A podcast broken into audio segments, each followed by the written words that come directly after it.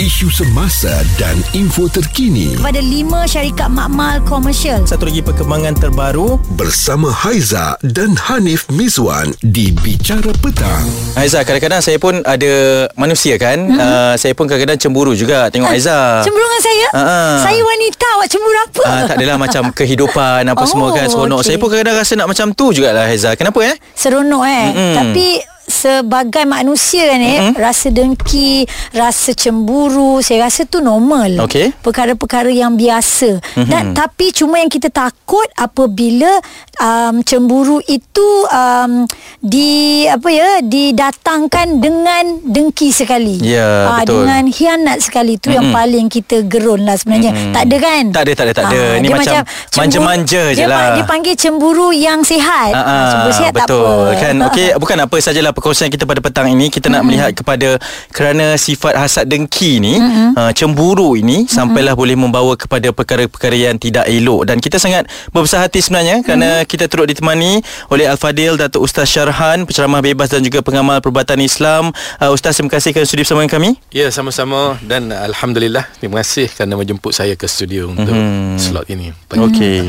Baik Ustaz, uh, sebab kita ada baca satu artikel ni, gadis okay. berusia 14 tahun disantau hmm. sampai lumpuh bawah angkara uh. dapat nombor satu di sekolah. Yes. Jadi mungkin ustaz boleh terangkan uh, secara ringkas ni lah untuk mukadimah kan mm-hmm. um, bila disebut sifat dengki ni boleh membawa kepada perbuatan santau begitu. Yes. Uh, sebenarnya sifat dengki ni adalah satu sifat iblis. Mm-hmm. Hmm?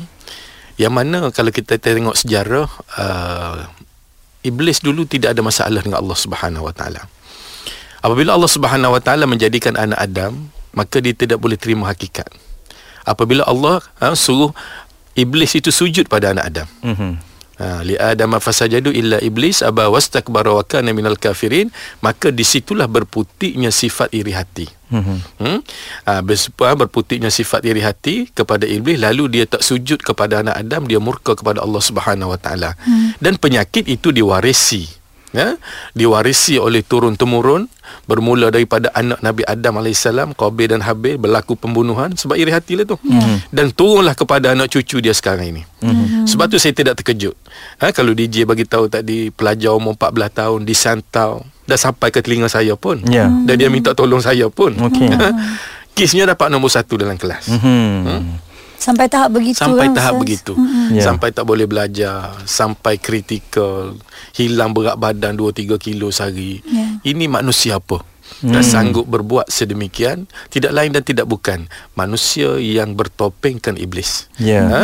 Iblis yang bertopengkan manusia mm-hmm. ha? Dia sanggup melakukan apa saja mm-hmm. hmm? Itu pelajar yeah. Cuba kita tengok pendakwah pun yeah. bukan bisnes pun pendakwah penceramah yeah. uh, kena saya katak puru dan sebagainya santau situ sini jadi itu satu benda yang berlaku dalam masyarakat kita Melayu Hmm. Mm-hmm. Okey terutamanya ustaz ya. Yes. Yeah. Dia ada satu penyakit namanya PhD.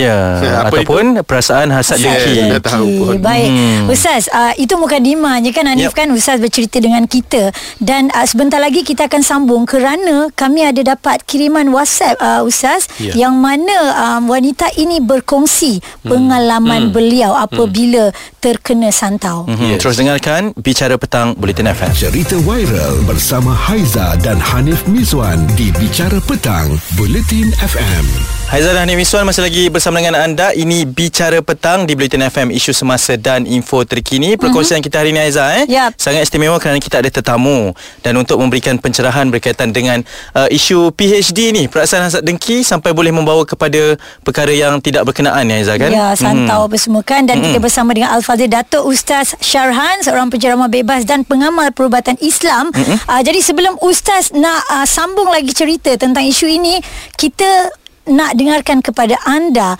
ini adalah pengalaman daripada seorang pendengar kita yang bernama Sakina. Permulaan dia masa 2 tahun setengah saya bekerja Saya so far okey je uh, Keadaan semua okey Sebab saya sangat committed dengan kerja saya saya jenis workaholic and then I would do anything untuk my kerja lah. Mm-hmm. and then uh, saya jenis yang happy go lucky gelak je manjang sampai orang rasa macam kita tak ada masalah kan. And then sampai lepas tu tiba-tiba macam semua orang bila every time datang, uh, datang office macam orang tegur eh kau ni nampak tak sihat? Kau ni macam tak okey je macam lemah je badan makin kurus tau masa tu. Masa tu macam memang tak larat lah. Kiranya bila malam je saya akan rasa nak menangis je Tanpa sebab Dia bermain dengan emosi saya. Sebab sebelum tu saya ada buat check up semua. Semua okey je tak ada masalah. Dan doktor pun tak tahu nak bagi ubat apa. Sebab saya cakap saya sakit badan Saya cakap memang memang tak okey lah kan. Tapi doktor pun cakap macam saya tak ada masalah pun. Lepas tu mak cakap macam tu. Mak kata adik kamu ni nampak tak sihat ni? Ibu bawa ber, uh, berubat jumpa ustaz nak. Lepas tu saya bergaduh dengan mak saya time tu. Saya ingat lagi Mak saya cakap uh, nak bawa pergi jumpa ustaz je. Saya jadi baran Saya jadi gaduh Saya cakap oh, benda semua ni mengarut lah. Apa semua kan? Last-last mak saya sendiri bawa ustaz tu datang rumah. Bila datang rumah tu saya ingat lagi Masa berubat tu Itu adalah kali pertama Saya nampak sendiri abang saya menangis depan saya. Bila saya sedar tu Abang saya, ayah saya, mak saya Tiga-tiga tengah menangis. Sebab nampak keadaan saya masa tu sangat-sangat lemah dan masa tu memang keadaan saya sangat-sangat lemah lepas berubat tu dah setahun lebih macam tu pun saya still lagi rasa benda yang sama. Saya still alami benda yang sama. Dan saya dapat juga mimpi-mimpi buruk. Antaranya adalah saya selalu mimpi ular badan saya selalu lebam-lebam. Lepas tu bila dah saya dah penat sangat dah setahun lebih setahun macam tu saya sakit saya pergi umrah. So saya dah letih sangat Saya dah tak ada cara Macam mana nak pulihkan keadaan saya. Saya pergilah kat Mekah. Bila betul-betul depan Kaabah tu Pagi petang siang malam Setiap hari saya doa Macam ya Allah kau pulihkan Penyakit aku ni. Sebab aku memang dah penat sangat-sangat Dah tak larat sangat-sangat Dan kau pulangkanlah balik Sakit aku ni kepada orang yang buat aku. Sebab masa saya berubat Sebelum tu Dekat 3-4 orang ustaz tu Memang semua cakap benda yang sama. Yang saya Orang buat ni melalui makanan. Lepas tu bila saya balik daripada umrah tu saya dapat satu petunjuk. Jumpa dengan lagi seorang ustaz ni. Saya ingat lagi masa saya jumpa seorang ustaz ni kali pertama dia berubat saya keluar benang dengan cacing Allahu Akbar. Ha, Ya. Saya dengar ni naik bulu roma Ustaz. Hmm. Ha, ini pengalaman daripada pendengar kita sendiri kan? Betul. Ustaz mungkin boleh kongsikan sedikit uh, rangkumannya selepas Ustaz mendengar pengakuan tersebut Ustaz? Okey, itu perkara biasa bagi saya lah. Mhm. Mm-hmm. Uh, sebab kita hari-hari bertemu dengan kes macam ni bagi saya itu tidak ganjil lagi lah. Okey. Yang ganjil keluar paku, jilat, kaca itu biasa. Mhm. Mm-hmm. Apapun saya tertarik dengan adik yang bercerita tadi um, bagaimana tanda-tanda dia tu terkena santau. Okey. So saya nak ambil poin ini untuk pendengar-pendengar di luar sana jika ada tanda-tanda yang saya bagi tahu ni cepat-cepatlah buat rawatan. Okey, mhm. Okey. Yang pertama dia susah tidur malam. Hmm. Hmm. Yang kedua hilang berat badan mengejut Mendadak. mendadak mm-hmm. satu hari 2 kilo 3 kilo Wow. hilang Mhm. berat badan Ya. yang ketiga nafasnya akan berbau Okey. yes mm-hmm. yang keempat kukunya menjadi biru seperti orang sakit jantung mm-hmm. kita kuku merah tekan kan dia tekan biru Okey. ha. lagi orang yang kena santau ni juga kadang-kadang dia menjelma di kulit Hmm. ya, dengan gatalnya dengan ekzimanya dan dan seterusnya orang yang kena santau ni juga kalau pergi hospital doktor suruh balik mm-hmm. macam tadilah dia Ya. cerita Hmm, tak dapat Ah, nak detect. Macam tak ada apa-apa. Ha. tak ada apa-apa Mhm. yes last kali doktor kata apa you bubat kampung ah Okey. Ha, itu dah surrender dah tu Mhm. kalau itulah jawapan doktor maka rumitlah hidup kita Hmm. dan dua tanda yang kedua ialah tanda-tanda masa tidur. Hmm. Tanda-tanda masa tidur apa yang diutarakan tadi ialah mimpi dipatu ular. Okey. Yes, pendengar di luar sana, tolong ambil perhatian. Jika kamu mimpi dibelit ataupun dipatu ular, itu tandanya kamu sudah disantau. Okey. Yes, mm-hmm. tapi pendengar di luar sana seronok. Kalau perempuan mimpi dipatu ular, kononnya apa? Ada orang nak masuk meminang. Yes, ada orang nak meminang pandai DJ. kita. Hmm. Haizam memang pandai bawa Yes, Ustaz. ha, dia pun tak bawa juga. Okey, maksudnya kalau ada mimpi sedemi- sedemikian kita terus percaya, kita boleh terus percaya bahawa Yes. ianya disantau? Uh, Antara tanda awal lah, Kata. Ibnu Sirin dalam kitab Fi Tafsirul Ahlam. Ya. Uh, kalau itulah mimpi menandakan penyakit uh, sihir itu ataupun santau sudah meresap masuk dalam tubuh badan kita. Dan antaranya mimpi jatuh daripada tempat tinggi terkejut. Mhm. Lagi uh, bermimpi kita makan kaca, paku dan sebagainya. Dan seterusnya kita bermimpi sesak jalan. Ya. Sesak dalam hutan ke di bandar ke sampai kita menangis bangun tidur itu tanda-tanda anda dihantui. Okey. Okey. Dan seterusnya, ha, kita sentiasa bermimpi berada di kawasan kotor, kawasan kubur, makan benda basi, makan cacing, makan benda-benda kotor lah. Okey. Itu tanda-tanda masa tidur. So, kepada mereka yang ada tanda-tanda ini, jangan biarkan diri anda diselubungi Misteri. misteri. Ya. Hmm, okey. Baik. Saya dah takut dah ni. Ha. Ha. Ustaz, selep, selepas ini Haiza nak tanya sebab hmm. Ustaz uh, orang yang biasa jumpa dengan perkara-perkara Yes. ini kan mungkin Ustaz boleh jelaskan kepada kami berdua Hmm. serta pendengar-pendengar Bulletin FM agaknya apa tujuan-tujuan Yes. sebenarnya Okey. mereka lakukan ini. Bicara petang bersama Haiza dan Hanif Miswan di Bulletin FM. Kita masih lagi bersama Al-Fadil Datuk Ustaz Syarhan, penceramah bebas dan juga pengamal perubatan Islam. Hmm. Uh, berbicara berkenaan dengan perasaan hasad dengki ni sampailah ke santau ni Ustaz. Ya. Tadi dah kongsikan berkenaan dengan uh, sebab-sebabnya kan, Ya. uh, tanda-tandanya Mimpi-mimpi. juga kan. Hmm. Uh, Ustaz mungkin kita nak sambut tadi Haiza cakap berkenaan dengan uh, Tujuan. Tujuan. Apa sebabnya Ustaz kebanyakannya? Yang pertama tujuan yang untuk orang melakukan santau ini yang pertama persaingan. Okey. Yes, terutamanya bisnes, Mhm. terutamanya pembagian harta pusaka. Adik-beradik pun boleh santau adik-beradik. Wow. Sebab tak puas hati dengan pembagian. Mm-hmm. Yang perempuan nak sama bahagian dengan lelaki mana boleh. Mm. Ha, Islam dah tetapkan. Ya. Jadi dalam bab persaingan ini biasanya kalau dia nak hantar gangster bunuh Okey. akan jadi kes mahkamah. Okey. So dia hantar satu benda yang boleh mematikan orang tu dengan cara buang kes. Hmm. Faham? Yang tak perlu didakwa lah. Tak perlu didakwa Nak Okey. dakwa pun tak ada bukti Ya. ha? Ha, Sebab tu Tok Bomo ni Dosa besar Hmm. Sebab tu orang yang buat santau tu Kalau betul-betul ha, Hukum Islam tu berjalan Mhm. Maka hukumnya bunuh Okey. Ya. Ada mereka ini Huru-hara dunia ni Mhm. hmm? Yang pertama persaingan Macam yang dalam kelas tadilah Hmm. Ya. Ha? Hak ni dapat nombor satu Dia tak puas hati Dia pergi santau kawan tu Sampai sakit Sampai nak mati dah pun Wow. Sekecil-kecil sebab pun boleh jadi sebab. kan? sekecil-kecil sebab Dan Ya. usia muda begitu pun Yes. Ustaz ada rasa dendam ya Yes. pandai. Ya. Yang kedua disebabkan cemburu. Mhm. Ha, ni banyak saya jumpa pasangan suami isteri. Okey. Wow. Ha, suami dia pergi bekerja, dia tak sedap hati. Mhm. Ha, kononnya Tok Bomo bagi santau itu untuk kasih sayang. Okey. Makanan yang dia makan itu rupa-rupanya merupakan kecelakaan dalam rumah tangga dia. Ah. Suami dia tak boleh kerja, tak nampak mata, susuk berat badan, kejahilan. Mhm. Hmm? Sebab tu pesanan saya apa pun jangan cepat kita jumpa Tok Tok Bomo. Kita Hmm. rujuklah kepada Al-Quran dan Al-Hadis. Bacalah Quran kerana itu memberi ketenangan dan Ya. kesembuhan. Dan seterusnya santau juga boleh berlaku ha, disebabkan pelajaran. Ya. Macam tadilah. Ya. Hmm. Mhm. Nombor dalam kelas tu bukan perkara asing bagi saya. Saya Ya. pernah jumpa ramai yang sakit pun, yang mati dah pun ramai. Hmm? Dan seterusnya berbalik kepada tajuk asal kita iri hati. Okey. Hmm, dengki tengok orang berjaya. Hmm. Sebab itulah pesanan saya lah kepada mereka di luar sana. Kejayaan kita jangan dipamer-pamerkan. Jangan terlalu berkongsi sangat. Ni Okey. sampai dalam Facebook. Media duk sosial yes, sekarang, ya, Duk Ustaz? tabur Ya. duit, duk bagi duit. Itu Okey. dia akan ada pula satu penyakit ain dia panggil. Hmm, betul. Ha, penyakit ain ni kena buat satu tajuk. Ya. Ha? Cuma kita bincang bab santau hari ni dan seterusnya. santau juga boleh berlaku dengan tujuan-tujuan yang mana dia nak test santau dia tu jadi ke tak. Oh, hanya nak cuba-cuba je. Yes, nak cuba-cuba ni Dan- kedai makan biasa Dan lah. itu tak kisah dia nak bagi kepada siapa tak pun. kisah dia panggil membuang santau. Oh. Membuang santau ni biasa kedai makan lah. Wow. Nah, kedai makan yang kita tengok orangnya beratur ha? sampai nombor 5 60 sanggup berdiri 2 3 jam nak makan makanan dia itu ada something. Tak maaf cakap lah ha? ha? Kalau orang normal Dia tak tukar berdiri dengan makanan Betul. Eh, saya setuju lah. Maknanya saya masih normal lah. ha, Masih Okey. normal Tak sanggup nak tunggu lah Betul, apa betul. Ustaz kan lapar dah perut ni eh. yes. Ah. ha? Ada lagi Ustaz sebab-sebab lainnya? Okey, sebab-sebab mm-hmm. lainnya antaranya tadilah. Ha, mm-hmm. saya rasa itu antara sebab-sebab yang, Yang paling utama lah saya eh? jumpa. Yes. Ya. Apa pun PhD lah. Hmm, betul. Tapi ada juga sebab tersalah hantar Ustaz. Yes.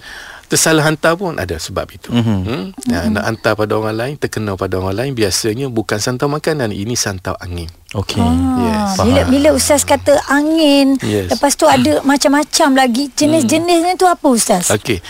Jenis-jenis santau pertama santau yang paling bahaya ialah santau makanan. Ya. Melalui makanan. Mhm. Hmm? Kalaulah santau itu dibuat dengan benda-benda seperti ha, bisa ular dan sebagainya, kulit telur, no problem. hospital boleh tawarkan. Okey. Yes. Yang menjadi masalah dimasukkan unsur-unsur pihak ketiga iaitu jin dan iblis. Diletak dipuja dan diletak dalam makanan, orang tu makan jadi perut bucik. Sebab tu kita pernah dengar sihir katak puru tu. Okey. Sihir katak puru ni bukan apa pun tak ada pun dalam senarai dalam perubatan Islam. Cuma orang yang kena tu jadi katak puru. Okey. Perutnya besar, kakinya kecil, tangannya kecil. Ha, macam katak puru digantung. Mhm. Dan santau jenis yang kedua ialah santau angin ataupun dengan kata lain tuju-tuju. Okey. Nah, santau ini berbahaya Mhm. kerana santau ini dia guna jin direct. Okey. Dia perasak satu benda, terutamanya gambar. Mhm. Hmm? Gambar yang penuh lah Ustaz eh? Yes. Mhm. Ah, gambar penuh, gambar separuh Yes. tu semua Aizan nak tanya sekejap Ya. lagi Ustaz. Ya. Aha, kita akan sambung Beres. dalam bicara petang terus dengarkan. Bulletin FM. Cerita viral bersama Haiza dan Hanif Miswan di Bicara Petang, Buletin FM. Ustaz bersama dengan kami Ustaz uh, Syarhan yang mana beliau dah bercerita banyak tadi. Asalnya adalah daripada perasaan hasad dengki. Yap. Nauzubillah kita kalau boleh tak naklah ada perasaan begitu Ustaz kan. Dan bila dia ada rentetan daripada dengki itu sampai nak melakukan perkara yang syirik Ya. kan dan boleh merosakkan seseorang Yes. itu juga. Jadi ustaz uh, bila ustaz kata tadi pasal um, kita punya media sosial sekarang mm-hmm. orang suka berkongsi perkara-perkara yang yes. bergembira Ha-ha. uh, gambar ada gambar separuh ada gambar penuh mungkin ustaz boleh share juga dengan pendengar kita Yes, uh, ini soalan biasa yang ditanya kepada saya. Uh, bagaimana kalau gambar kita dalam Facebook ke, dalam Instagram ke? Uh, uh, sebenarnya bergambar tu tidak salah. Betul. Kadang-kadang kita nak berkongsi nikmat kebahagiaan. Betul? Itu dalam sudut positif. Mhm. Uh, tapi dalam sudut negatifnya ada. Kadang-kadang orang iri hati dengan kita. Hmm? Orang iri hati dengan kita menyebabkan ada satu kaedah sihir melalui gambar. Hmm. Sebab itulah nasihat nasihat saya kepada pendengar di luar sana nak bergambar bergambarlah. Tapi kalau boleh lah, janganlah gambar itu yang penuh. Mm-hmm. Janganlah gambar itu bersama keluarga kita. Oh. kalau Alamak. boleh Hmm. kalau boleh biar kurang seorang. Jangan ada penuh keluarga kita tu. Oh. Ha, kalau anak empat bawa tiga masuk tukar tu masuk ni pula. Faham tak? Okey. Ha, tu petua-petua lah. Hmm. Dan uh, nasihat saya jugalah untuk di luar sana kerana ramai ke klinik saya apabila dia post dalam Facebook apa gini pergi ke klinik tak lalu makan. Hmm, okey. Sebab apa?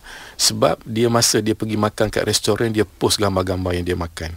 Okey. Kan siakap Langkawi contohnya. Ah, ah, ah, ah. Tom yam tiga rasa itu ini Mewah- post mewah dalam lah, makan mewah. Ya. Maka bila orang lain tengok Ha? Allah sedapnya dia makan Apatah lagi orang yang mengidam Okey. Yang tak mampu untuk makan Mm-mm.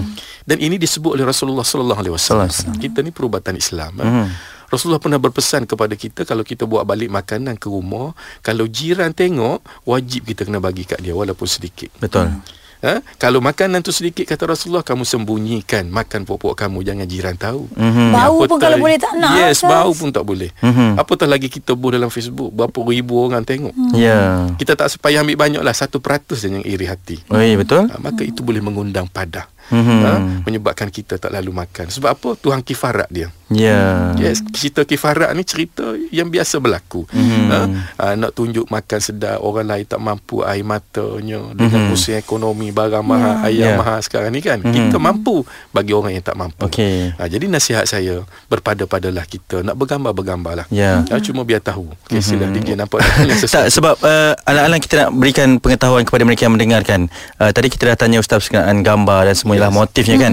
Uh, pengalaman ustaz dalam mengendalikan kes-kes sebegini, apa yang boleh dikongsikan ustaz? Bukan Okey. apa sebagai pengajaran kita bersama ustaz. Pengalaman saya banyak. Jadi pengalaman saya mengendalikan kes santau ini seorang penguat kuasa. Mhm.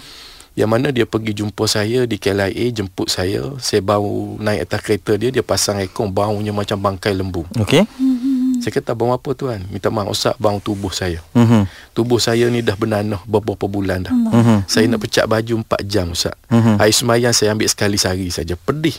Isteri saya pecah baju saya ni 4 jam baru boleh pecah. Melekat di kulit. Allah. Pecah kulitnya. Ya. Okay, tak apa, saya pun terus ke rumahnya. Dan saya buat rawatan dan buat rawatan. Akhir sekali saya balik, last sekali, panggil kali kedua. Saya tengok masa tu perutnya dah membesar. Mhm. Macam katak puru dah. Ya. Dah sedut air kat hospital, 7-8 baldi dah keluar. Ha? Dan last kali yang mengerikan ialah perut tu pecah. Allah. Keluar nanah, keluar air, habis atas tilam, atas. Kena mok pula atas mozek. Dia pun mati, terjelek, terbalik lidahnya. Hmm. Ha? Matanya, terjelek lidahnya. Maka itulah kesudahan. Ya. Ya, yang kita takut. Dan nasihat saya kepada penyantau-penyantau di luar sana. Okey. Mainan kamu itu boleh membawa kemurkaan Allah Subhanahu Wa Taala kerana dia berkait dengan akidah iaitu syirik. Ya. Ha? Kerana dosa syirik ni Allah tidak ampun. La tusyrik billah fa inna syirka la zulmun azim kata Luqmanul Hakim dalam kata Allah Subhanahu Wa Taala dalam bab Luqmanul Hakim. Ya. Dan yang kedua, kepada mereka yang kena santau di luar sana, sabarlah. Allah nak bagi pahala untuk kamu. Allah nak bagi kamu baca ayat itu dan ayat ini.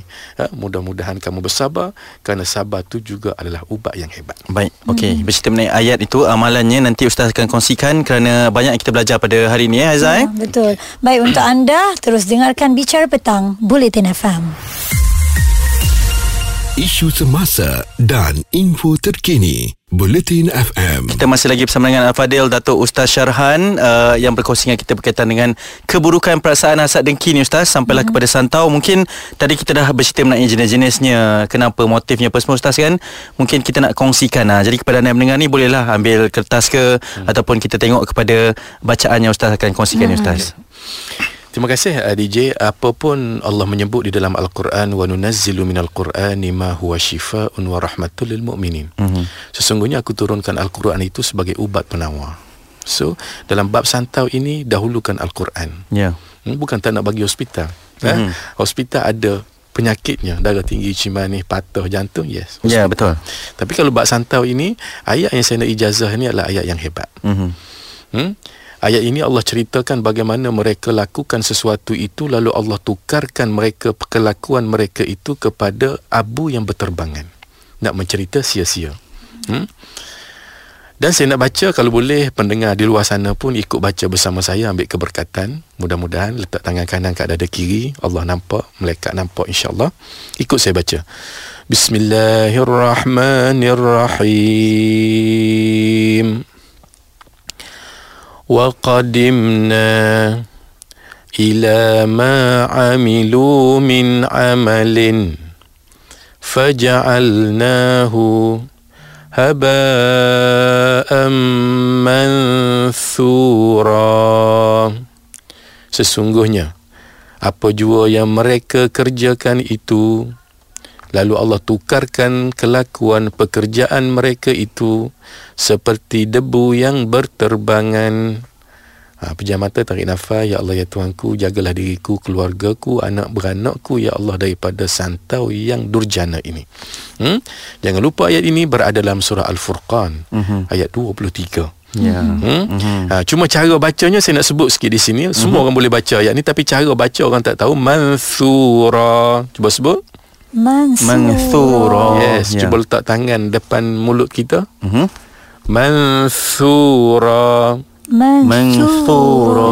Yes. Angin itulah kita niat tiup debu ya biar dia terbang. Hmm. Maka santau dalam tubuh kita akan menjadi tawa. Ya. Santau dalam tubuh kita akan keluar insya-Allah. Mansura. Mhm. Ha?